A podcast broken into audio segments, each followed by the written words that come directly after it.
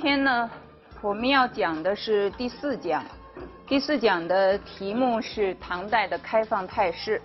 在这里边呢，我们要说到的主要有三个方面的问题。首先呢，我们从民族关系开始讲起。唐代呢，我们知道它本身是一个多民族组成的国家，另外呢，在它的疆域的周边。也有很多的民族在活动着，而且这些民族呢，在先后不同的时间里边，也建立了一些政权。这一次要讲到的有四个民族，就是突厥、吐蕃、回纥和南诏。高丽的问题呢，其实也是一个重要的问题，但是我们这一次课上呢，就不作为一个重点去讲。大家呢，可以下面再去看看教材和其他的著述。那么为什么要选择这四个民族来讲？这个也是和史籍上的记载有关系的。我们现在看到的是《新唐书四夷传》的一个序。那么在这个序言里边呢，就说到唐兴唐代的时候呢，所谓的蛮夷更盛衰，盛衰不长。那么这样的曾经和中国抗衡的这种所谓的蛮夷呢，主要的是有四个部分。一个呢是突厥，第二个是吐蕃，第三个回鹘，第四个是云南。云南其实就是南诏，所以呢，我们选择的四个方面就是《新唐书》里面说到的这样的四个主要的民族。这边这个图大家看到的是陈寅恪先生《唐代政治史书论稿》其中的一个部分。那么在这部分里边呢，陈先生着重说到的是外族盛衰之连环性。就是说，我们在讨论一个民族的时候，不仅是要看到这一个民族，而且呢，要看到它的盛、它的衰和它周边的民族之间有什么关系。所以呢，我们在讨论外患和内政、唐的这样的一些问题的时候，也要注意到周边的民族。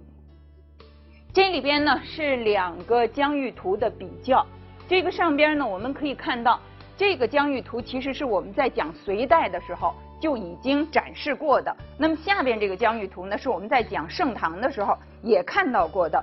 那么这两个疆域呢，除了说是这个隋它的直接统治的范围和唐的直接统治范围有所不同之外，大家呢还应该注意到这个周边民族的分布以及这些周边民族当时的一个基本的状况。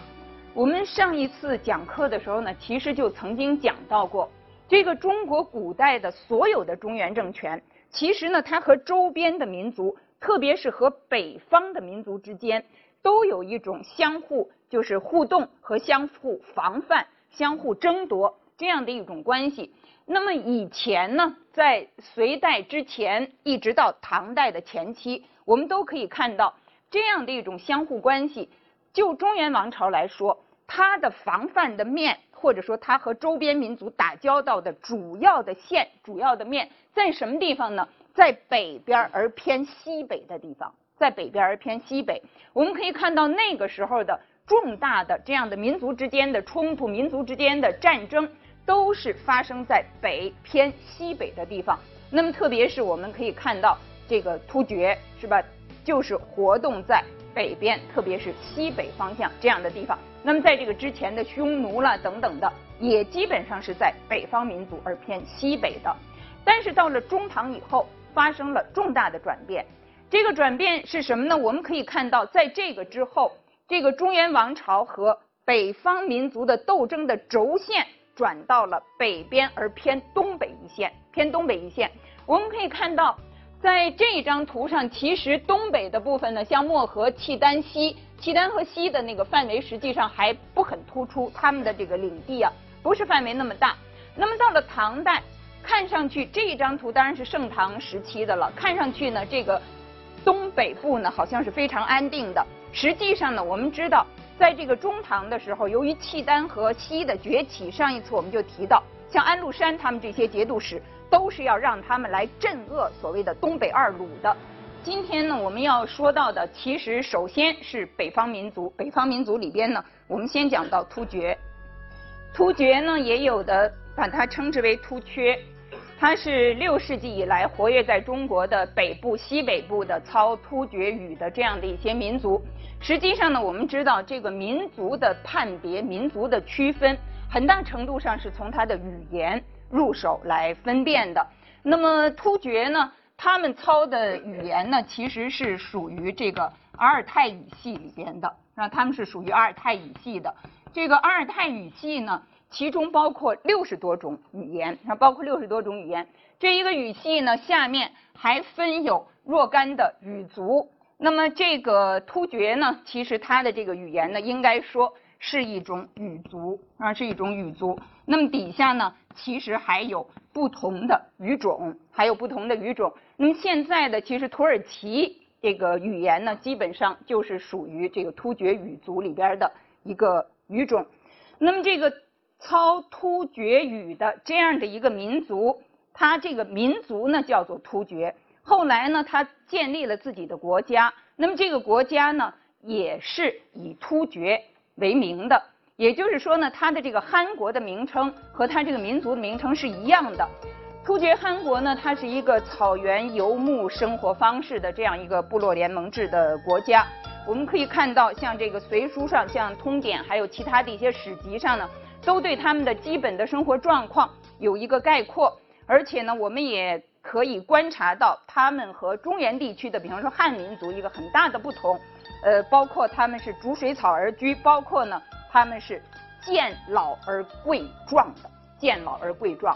比如说这一个民族呢，它游牧的时候，它的生产、它的生活，包括它的战争，是吧，都使得呢他们对于这个青壮年啊有一种特别的这样的一种这个需求和特别的这种肯定。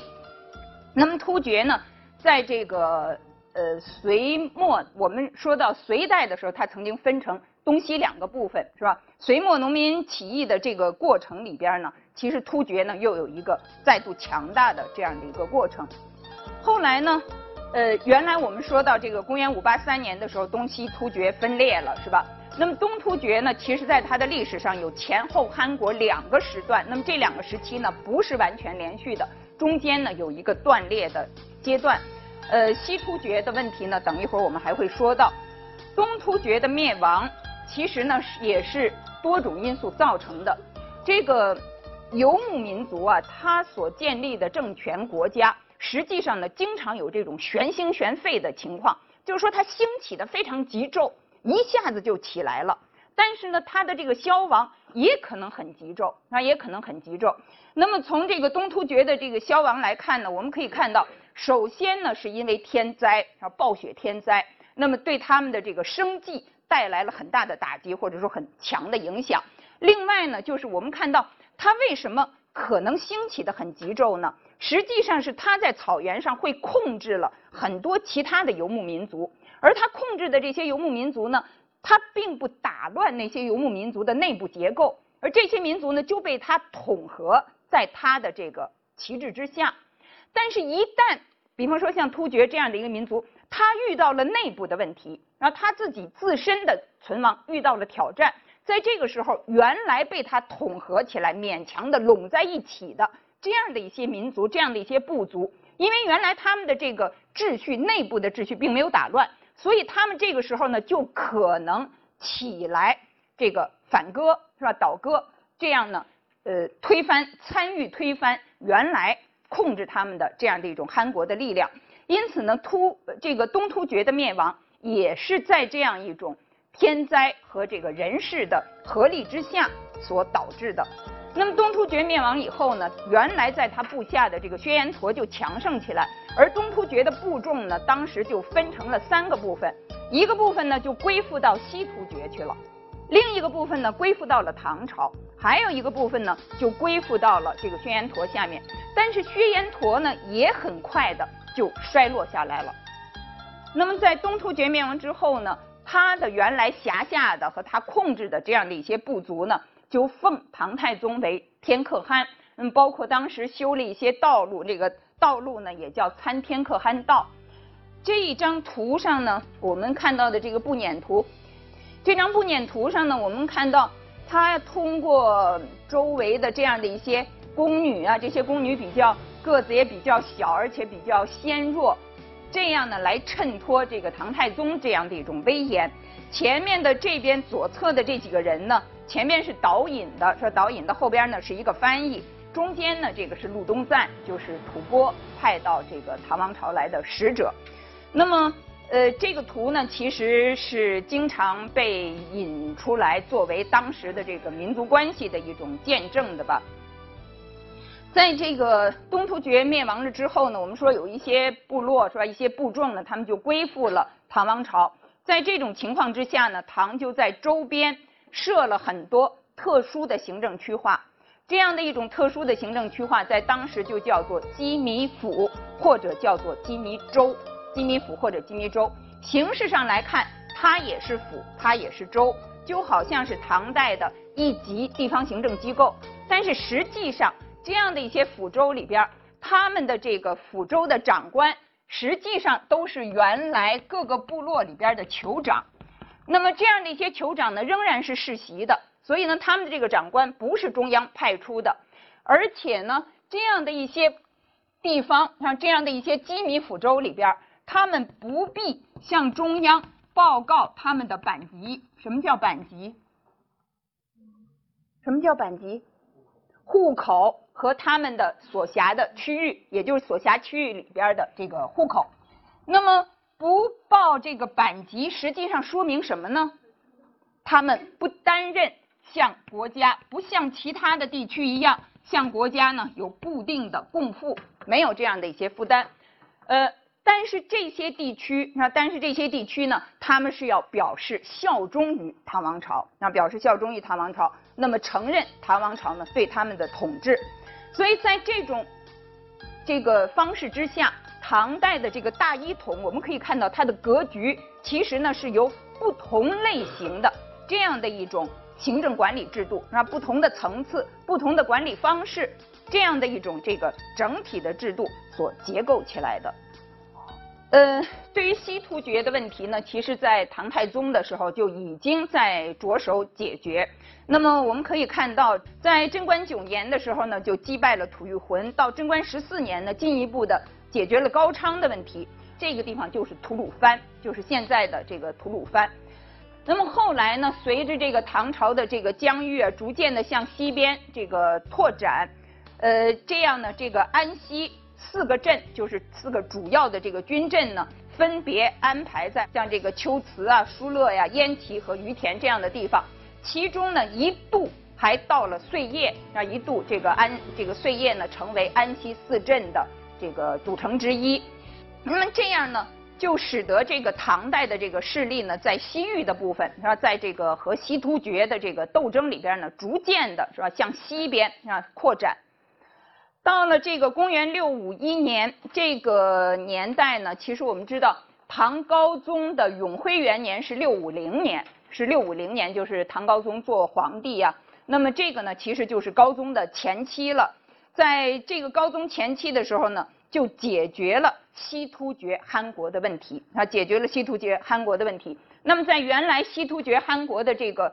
非常广泛的这个领地里面呢，又设置了新的这个都护府，那设置了新的都护府，这样呢，就使得这个各部啊，原来就是我们刚才说的这种羁縻府州，原来这个各部的贵族他们所率领的这样的一些部落，那这样的一些部族，都统归于安西都护府之下。那么，安西都护呢，刚才我们说了，其实呢，它是在呃一度，这个是在。这个前期的时候是设在交河这个地方，就是车师前王庭。那么后来呢，是逐渐的往西边去了。但是交河郡呢，它仍然是在安西都护府的辖下。这首诗是岑参作的，这个是唐代的一个很著名的诗人了，我们也都知道。呃，那么他呢，这个题目就叫《史交河郡》。这一张图是交河故城的一个图。交河这个地方啊。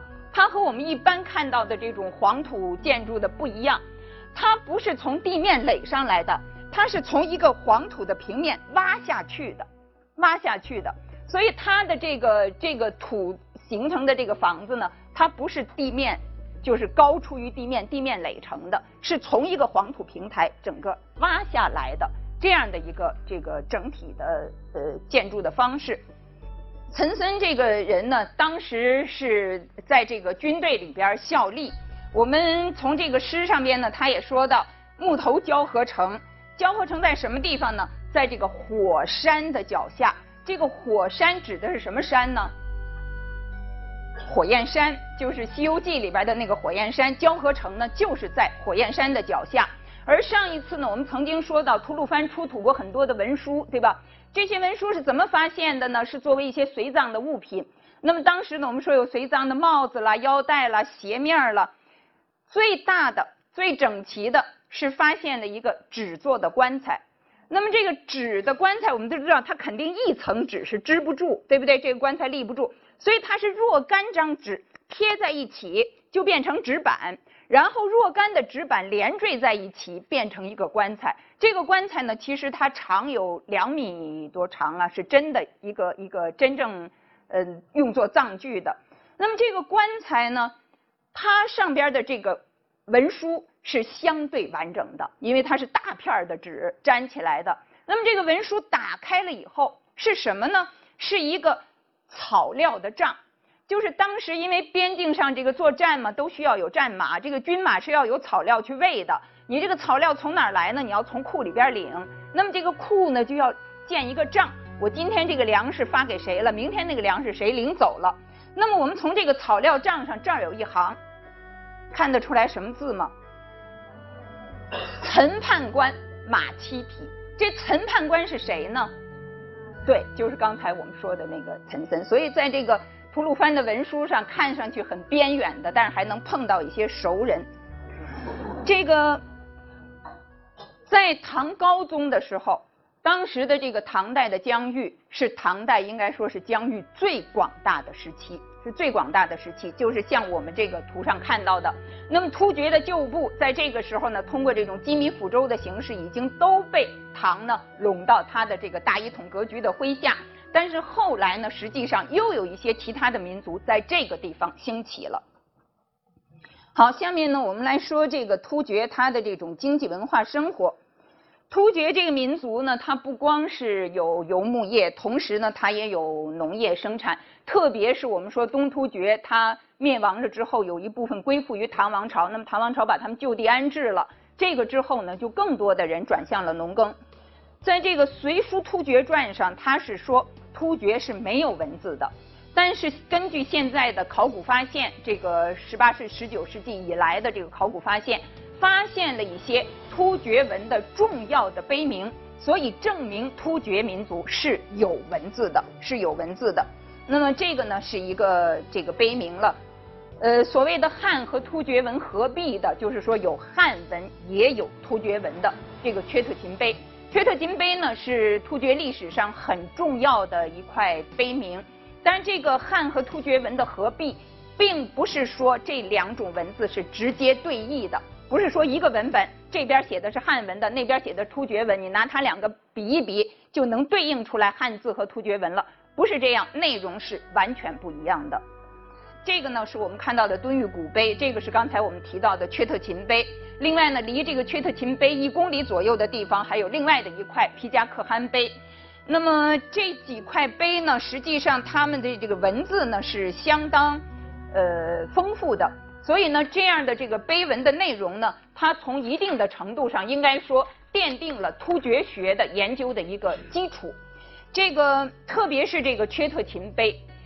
那么这个缺特勤碑呢？刚才我们说了，它是有汉文和突厥文两种文字的。这个汉文呢，是以唐玄宗的口气写的，那么当然是当时的词臣呢，呃，给他起草的。那么这个汉文的内容呢，是一些很冠冕堂皇的，强调这个双方友好的这样的意思。其中呢，说到就是说呢，现在我们都是一家，尔无我虞，我无尔诈，就是我们彼此之间呢，没有不要有这种呃尔虞我诈。那么，另外的一些内容呢是突厥文的。突厥文的内容是以皮加可汗，刚才我们看到有皮加可汗碑，对吧？皮加可汗的口气写的。